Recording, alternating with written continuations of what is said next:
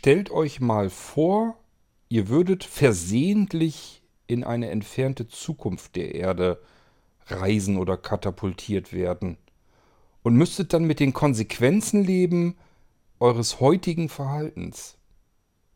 Das klingt erstmal recht abstrakt und man kann sich nicht vorstellen, ich verhalte mich doch gar nicht irgendwie ungewöhnlich oder irgendetwas, wo man mit ähm, Konsequenzen zu rechnen hätten. Doch das tun wir alle, natürlich. Ich habe mir dazu Gedanken gemacht und daraus ist eben eine neue Echtzeiterzählungsserie entstanden. Die kommt natürlich in den Geistreich. Ich dachte mir, ich erzähle euch mal einfach, wie ich überhaupt auf die Idee gekommen bin.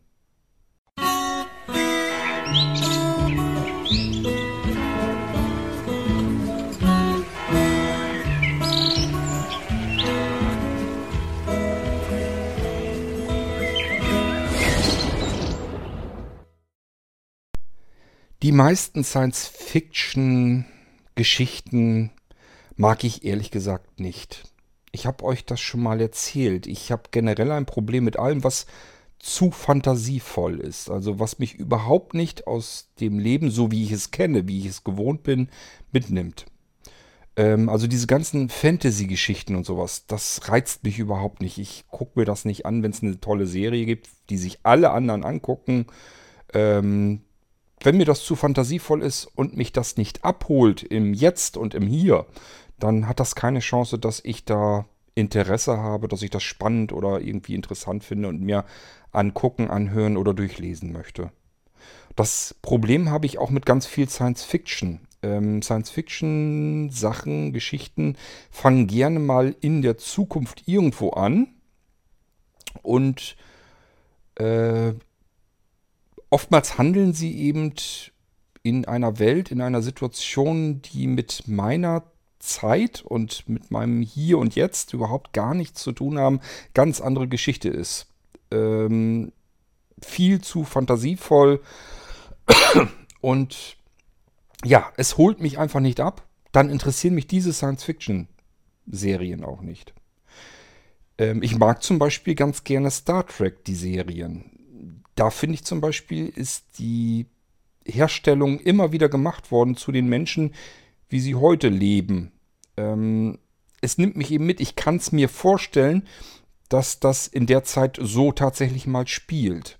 Da gibt es jetzt nicht plötzlich wieder irgendwelche Könige und irgendwelche Reiche, die von Königen regiert werden. Ähm, wo dann die Prinzessin entführt wurde. Wenn das mal passiert überhaupt, dann ist das in einer einzelnen Episode und dann eben in einer anderen Kultur.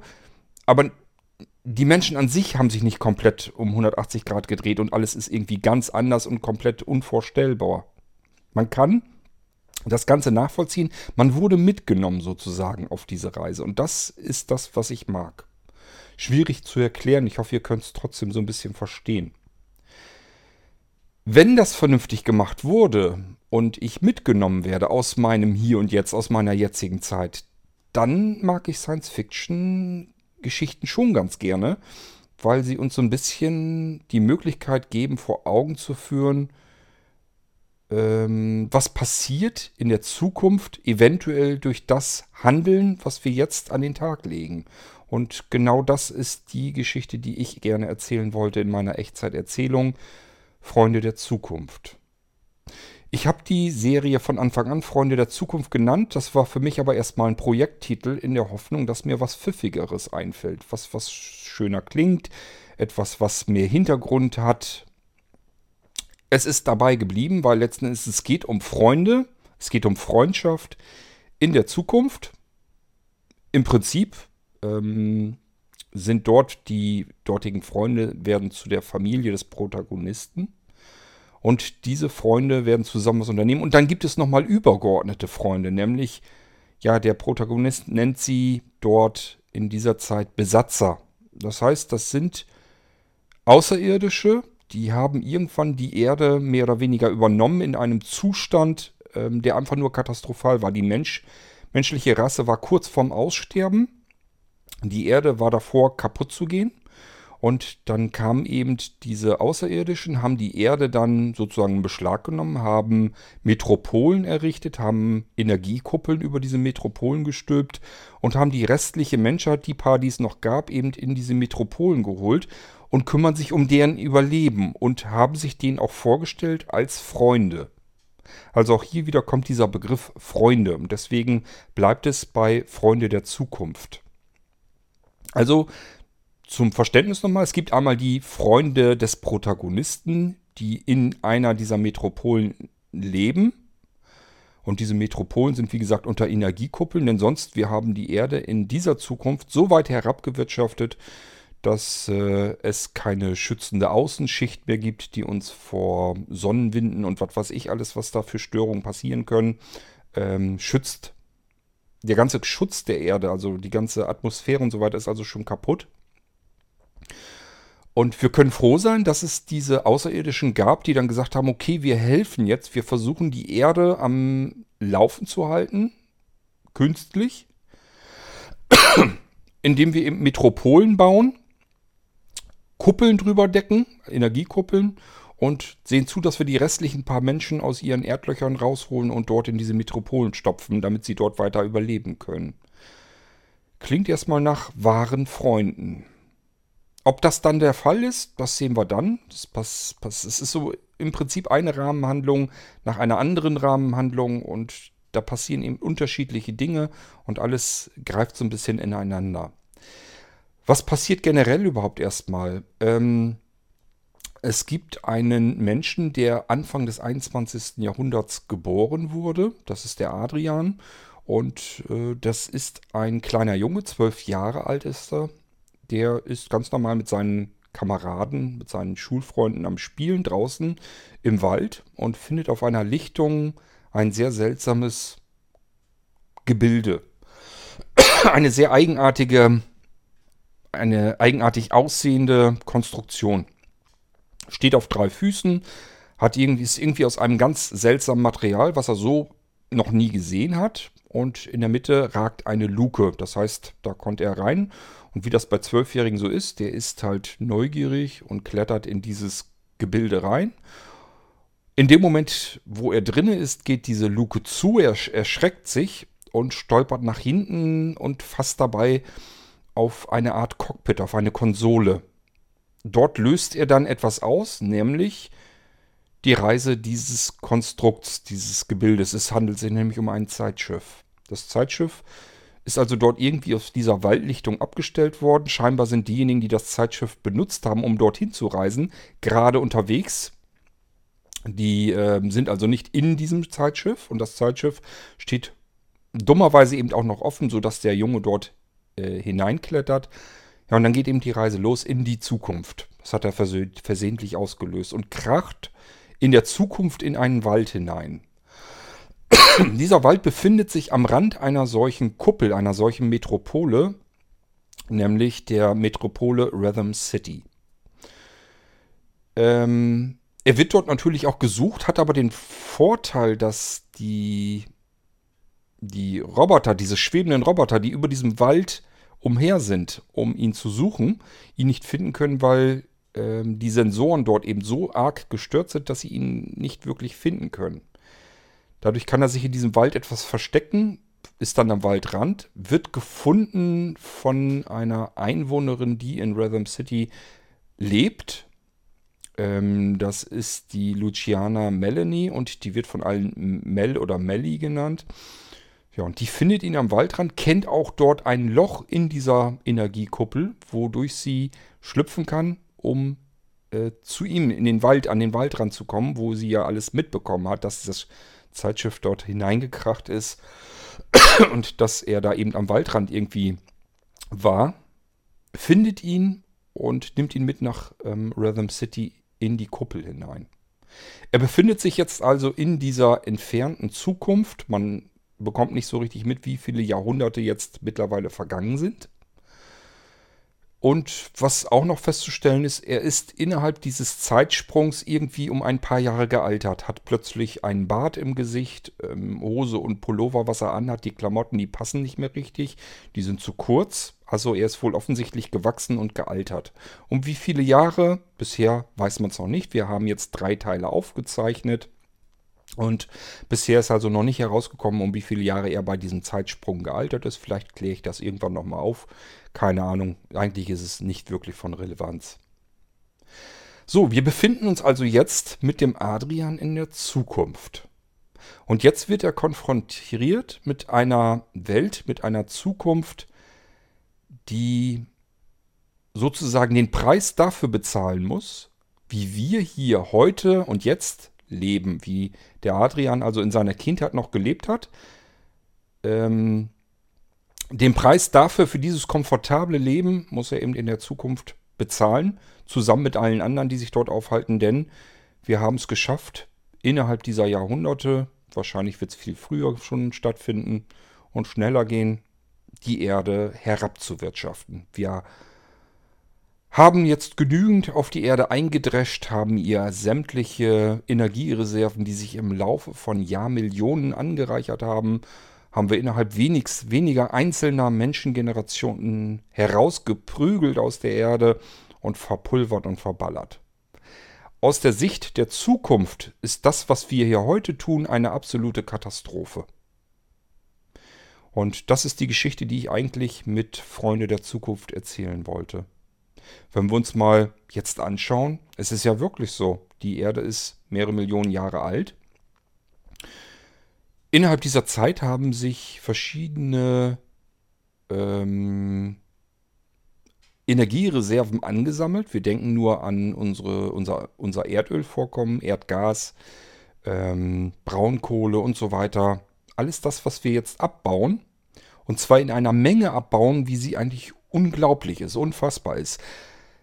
Es hat Millionen Jahre gebraucht, um das anzusammeln und wir verpulvern und verfeuern es, als gäbe es keinen Morgen mehr. Für uns gibt es ja auch keinen Morgen mehr. Deswegen handeln wir vermutlich auch so. Und verballern das innerhalb weniger einzelner Jahrzehnte. Ähm, da darf man eigentlich gar nicht drüber nachdenken. Und wir bekommen auch jetzt schon Dinge mit die im Anfangsstadium sind. Beispielsweise, wenn ihr euch mal umhört, dass Imker sagen, ich kann das gar nicht verstehen, meine Bienenvölker sterben.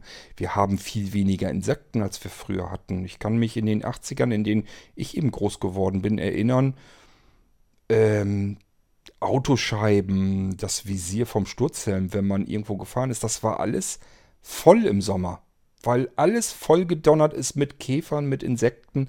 Das hat die ganze Zeit über Pang, Pang, Pang, platt, platt, platt gemacht.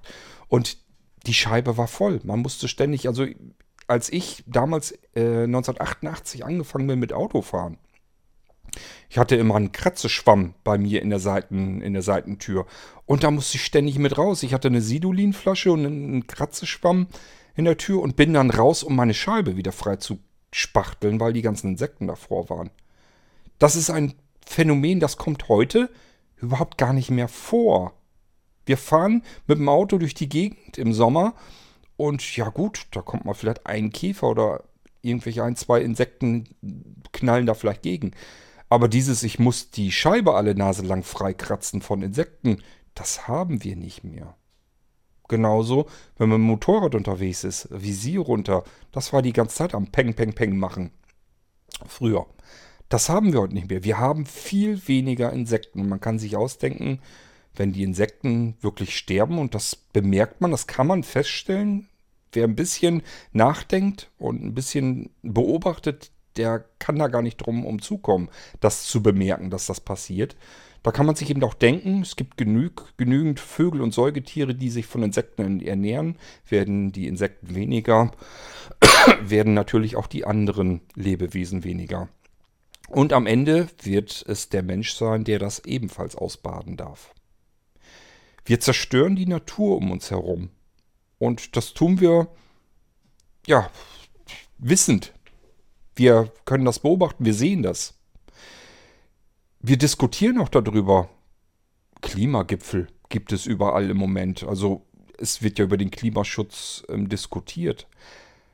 die ähm, Eisberge schmelzen ab und die Umwelt rächt sich jetzt schon. Das alles wird, denke ich mal, immer schlimmer werden. Wir holzen die Wälder ab ohne Ende. Wir benutzen Atomenergie, eine Technik, die wir überhaupt nicht beherrschen können, die gar nicht beherrschbar ist. Und den Müll, der dabei entsteht, den verbuddeln wir einfach. Es ist eigentlich unfassbar, wie wir uns hier im Moment auf der Erde verhalten.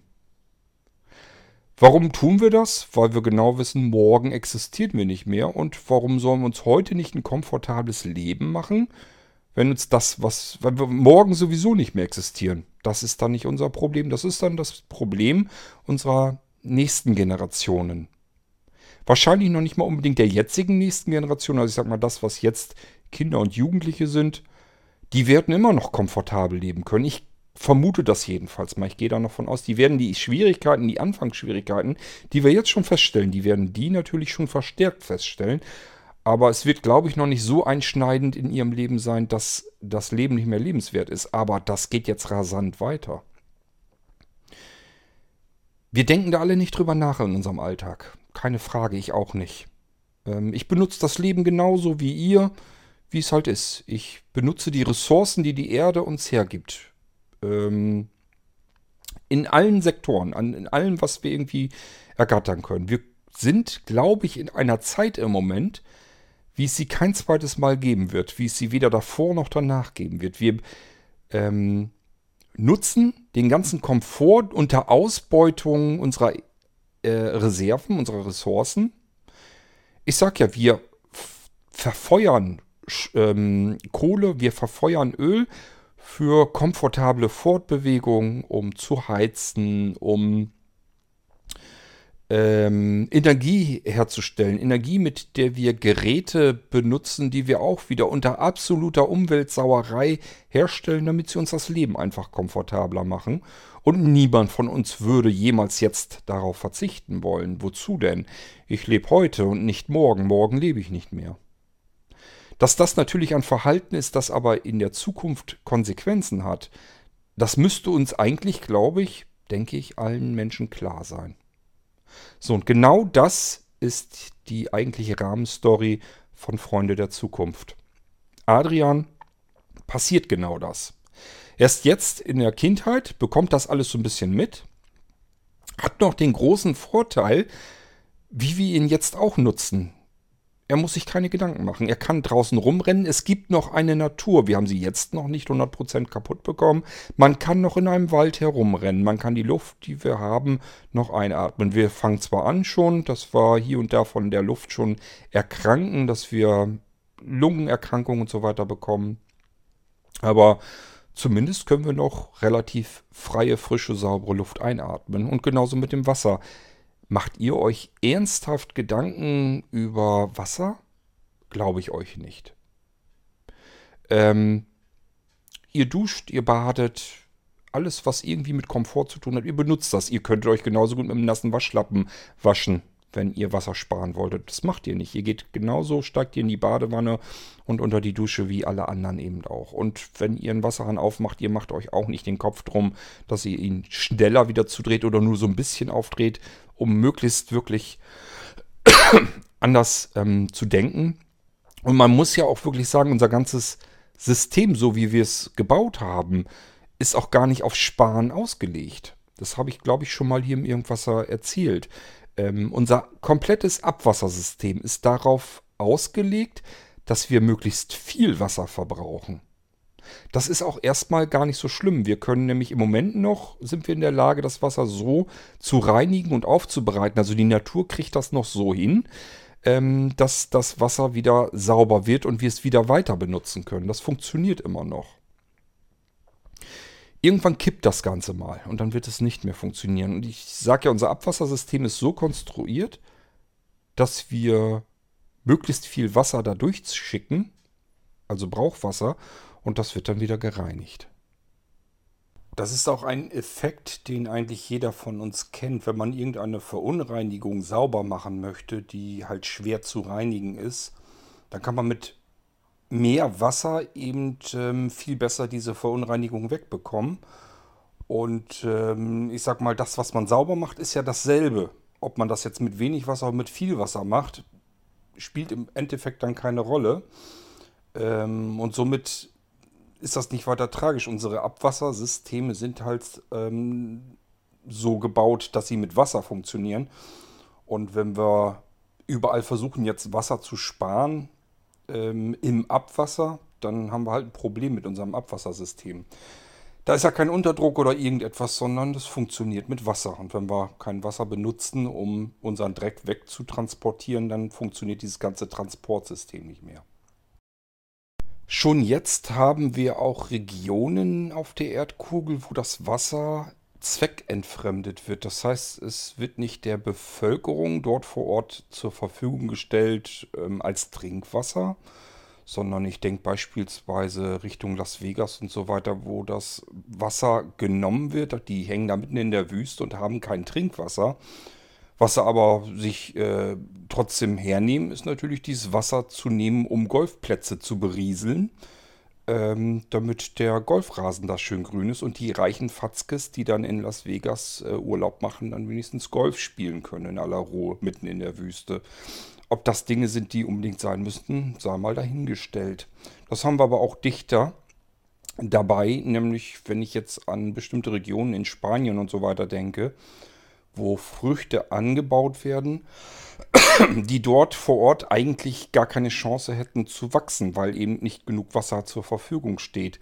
Was macht man? Man nimmt das bisschen Trinkwasser, was im Sommer eben total knapp ist. Das heißt, die ganze Bevölkerung wird im Wasserverbrauch eben runtergedreht. Man darf dann nicht mehr duschen und was weiß ich nicht noch alles. Und teilweise wird wirklich auch das Trinkwasser knapp. Aber was eben, wofür das Wasser hergenommen wird, ist eben zum Anbau von Gemüse und Früchten, die dort normalerweise keine Chance haben, weil das kann man wieder verkaufen. Da hängen große Unternehmen dahinter, die damit viel Geld verdienen können.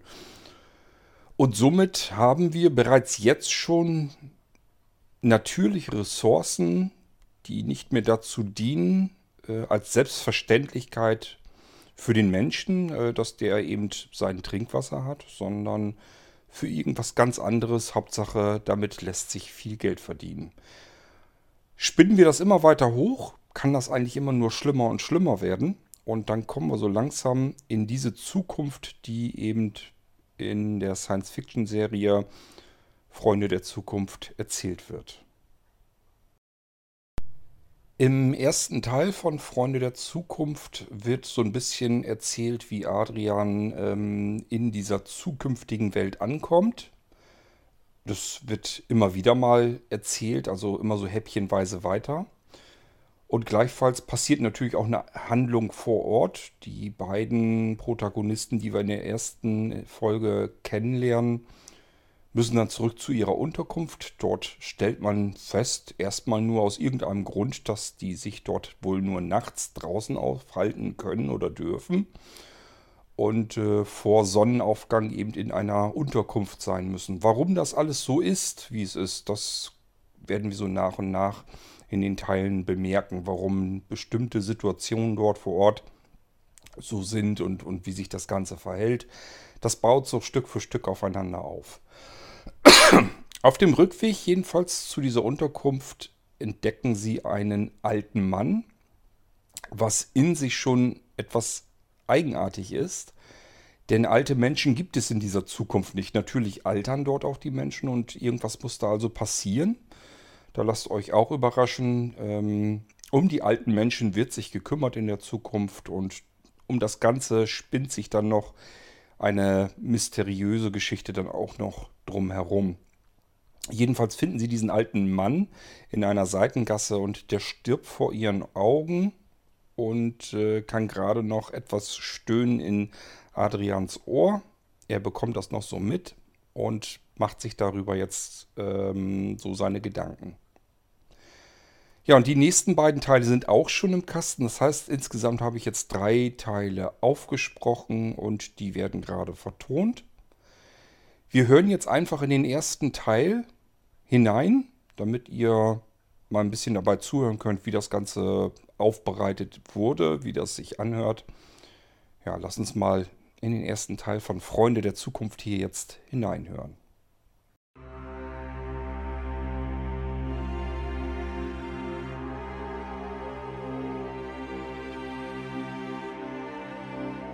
Freunde der Zukunft. Eine Echtzeiterzählung von und mit Kurt König. Teil 1 Das Ende der Zeit.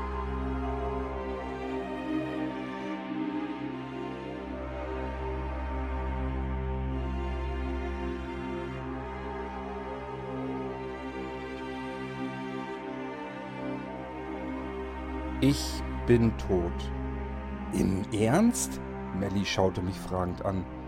Das war das Erste, was dir durch den Kopf ging, als du in Rhythm gelandet bist?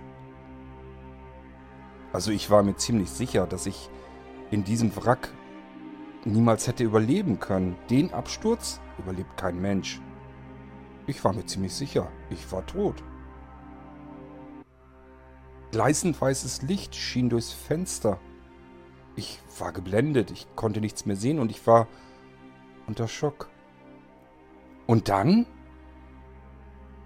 Dann habe ich gemerkt, dass mir alle Knochen wehtaten. Und dann war ich mir ziemlich sicher, ich war doch nicht tot. Ich sammelte zunächst meine ganzen Knochen wieder zusammen. Dann blinzelte ich in das Licht. Mittlerweile konnte ich erkennen, dass links und rechts ein paar Konturen erschienen. Es schienen irgendwie Bäume oder so etwas zu sein. Dann ging ich zu der Tür, durch die ich vorher hineingekommen war. Links daneben blinkte ein Symbol auf. Ansonsten war alles dunkel in dem Schiff. Die Konsole, die vorher so fröhlich am Blinken war, die war komplett aus. Ich drückte mit der kompletten Handfläche auf das Symbol neben der Tür und die Tür sprang auf. Nur einen Spalt weit, aber ich konnte sie dann mit dem Rest meines Gewichts einfach aufdrücken. Und dann bin ich raus aus dem Schiff. Oben über mir hörte ich Patrouillenschiffe. Damals wusste ich natürlich noch nicht, dass es Patrouillenschiffe waren. Sie waren sicherlich schon auf der Suche nach mir. Ich blickte mich langsam um und sah, dass ich mich in einem Wald befand. Hinter mir war eine breite Einflugschneise meines Schiffs noch zu sehen. Das Schiff scheint da einfach mitten durch den Wald durchgesaust zu sein. Man würde es von oben gut sehen können und diese Patrouillenschiffe, das Surren, das klang für mich extrem gefährlich. Und deswegen lief ich ein paar Schritte weiter ins Dickicht hinein, sodass man mich nicht gleich erkennen konnte. Den ganzen Tag hatte ich dieses Surren über mir noch gehört, durch den Wald hindurch das mich immer weiter in den Wald hineingetrieben hat. Naja, eigentlich ja mehr zum Waldrand hin, aber das wusste ich zu dem Zeitpunkt ja noch nicht. Und dann, irgendwann, weiß ich gar nichts mehr. Da hast du mich dann ja gefunden.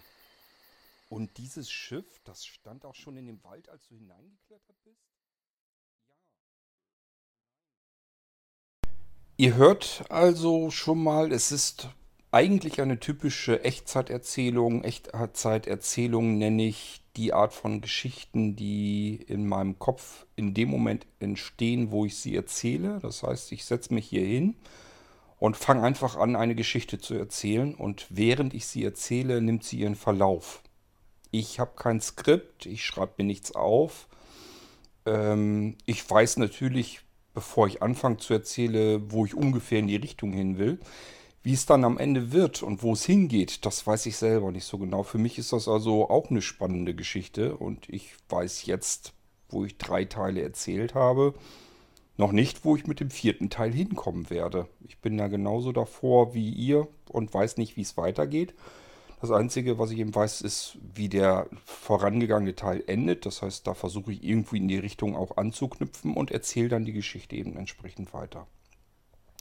So, um mal ein bisschen mehr Sound und so weiter reinzubekommen, habe ich die drei Teile dann dem Sascha gegeben und der möchte die ganz gerne vertonen. Das hat er mir schon mal erzählt.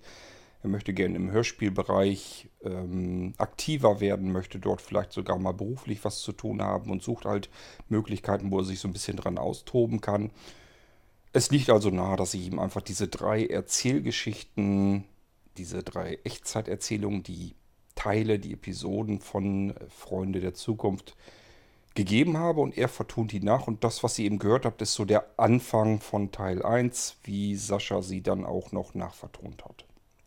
Er spielt die Musik dazu, er ähm, vertont das Ganze.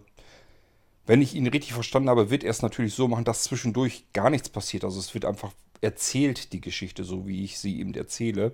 Und zwischendurch, wo es wieder Szenen gibt, wo man wieder mit dabei ist als Zuhörer in einer speziellen Szene, da versucht er dann wieder so ein bisschen nachzuvertonen, das Ganze ein bisschen lebendiger zu machen. Ob uns das insgesamt alles so gelingt, dass es für euch sich wirklich spannend anhört, das schauen wir dann mal. Ähm, sowohl ich als auch Sascha finden zumindest, dass die Geschichte inhaltlich schon mal sehr spannend geworden ist. Macht Spaß, das Ganze sich anzuhören und ähm, den Rest, das schauen wir dann. Auch wohin die Reise geht. Es ist eine Science-Fiction-Mystery-Serie. Und äh, wie gesagt, drei Teile sind im Kasten. Die werden gerade vertont und dann kommen die in den Geistreich so in bestimmten Abständen. Das heißt, wenn Sascha die erste Folge, die erste Episode nachvertont hat, dann kommt die online und während ihr euch die anhören könnt, kümmert sich Sascha schon um die Nachvertonung des zweiten Teils und so weiter und so fort. Und ich wiederum setze mich dann nach und nach immer wieder dran und erzähle die Geschichte hier weiter. Das Schöne an diesen Echtzeitgeschichten, an der Form, wie ich sie erzähle, ist, ich kann mich zwischendurch einfach eben schnell mit dem Mikrofon ans iPhone dran setzen und kann die Geschichte weitererzählen. Die wird nicht in einem Rutsch erzählt. Das heißt, ähm, ich kann jeden Moment immer gleich wieder aufhören. Wenn ich jetzt äh, anderthalb oder zwei Minuten nur aufgenommen habe, dann habe ich eben nur zwei Minuten aufgenommen und mache am nächsten Tag dann weiter. Und am nächsten Tag habe ich vielleicht zehn Minuten Zeit und am Tag drauf habe ich vielleicht wieder nur zwei Minuten Zeit. Also so stückelt sich das zusammen. Ähm, ja, ich habe natürlich auch schon so ungefähr im Kopf, äh, wie es weitergehen wird im vierten Teil. Und ich freue mich schon selbst auf die Geschichte, weil ich im Moment selber noch nicht weiß, ja, wie, wie sie konkret weitergeht. Das ähm, ist eben die Form der Erzählung, ist eben diese Echtzeiterzählung. Ich habe das Ding nirgendwo aufgeschrieben oder so und deswegen gibt es den vierten Teil an dieser Stelle, wo ihr das hier hört, einfach noch nicht. Sowohl für mich nicht als auch für euch Hörer nicht. Aber es wird weitergehen. So ein bisschen habe ich natürlich eine Ahnung, wo ich hin will. Und ähm, lasst uns mal schauen, was da draus wird. Um allen anderen Anfragen vorauszukommen, ähm, die Spukvilla im Geistreich, da wird es weiter spuken, ganz klarer Fall. Das ist nur eben aufwendiger, weil ich jetzt natürlich immer mit Melissa arbeiten muss. Das heißt, ich muss erstmal mir meinen ganzen Krempel hier aufbauen. Ähm, und den ganzen Voice Transformer und so erst wieder aufbauen, justieren und dann die Szenen einsprechen und und und. Das ist mehr Aufwand, den ich halt scheue und vor mir herschiebe. Das ist immer das Problem. Je aufwendiger was wird, desto besser klingt es natürlich auch. Deswegen, desto, interessanter wird das Ganze, aber es macht eben mehr Arbeit. Vorbereitungsarbeit und Nachbearbeitungsarbeit und ähm, ist immer ein Problem, weil je mehr drumherum getüdelt das wird, desto mehr schiebt man das vor sich her, weil man das eben nicht mal schnell fertig machen kann. Auch die Reisenden, die sind auch noch längst noch nicht am Ziel angekommen, aber ähm, ihr wisst, was im Moment hier los ist. Ich bereite mich hier auf die Messe vor. Ich muss noch Software entwickeln, ich muss noch jede Menge Rechner und Systeme einrichten, ich muss Molinos fertig machen. Es wird alles sehr, sehr viel Zeit und, und Arbeit fressen. Und deswegen bleibt nicht so viel Zeit für irgendwelche äh, Geschichten und so weiter. Deswegen passt mir das hier gerade mit ähm, Freunde der Zukunft ganz gut in den Kram, weil ich eben, wie gesagt, wirklich am Tag einfach mal ein paar, mal ein paar Minuten weiter spinnen kann, die Geschichte. Und irgendwann ist eben wieder so eine Episode fertig. Die gehen auch nicht so lange. Immer so 20, 25 Minuten ungefähr. Länger sind die gar nicht. Und das hat, kann man eben schnell mal fertig kriegen zwischendurch. Deswegen mache ich die zwischendurch auch noch mit fertig. So, und wenn ich ein bisschen mehr Luft habe, dann geht es mit den aufwendigeren Produktionen auch weiter. Und zwischendurch mache ich natürlich auch den Irgendwasser hier weiter. Das war es erstmal vorab zu Freunde der Zukunft. Ich hoffe, es wird euch gefallen und hört es euch an. Kommt demnächst in den Geistreich, wahrscheinlich auch wieder in die Geschichtenkapsel. Ich wünsche euch derweil gute Unterhaltung damit. Wir hören uns bald wieder hier im Irgendwasser. Tschüss, sagt euer König Kurt.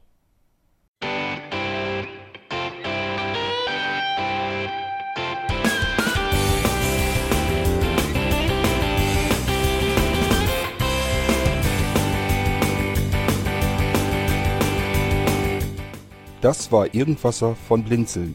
Wenn du uns kontaktieren möchtest, dann kannst du das gerne tun per E-Mail an podcast.blinzeln.org oder über unser Kontaktformular www.blinzeln.org. Blinzeln schreibt man in unserem Fall immer mit einem D in der Mitte. Wenn du möchtest, kannst du uns sehr gerne auch einen Audiobeitrag auf unseren Podcast Anrufbeantworter sprechen. Der hat in Deutschland die Telefonnummer 05165 439 461. Und wenn du uns aus dem Ausland anrufen möchtest, dann ersetze einfach die erste 0 gegen die 0049 für Deutschland. Wir bedanken uns für dein Interesse und freuen uns schon darauf, wenn du auch beim nächsten Mal wieder mit dabei bist.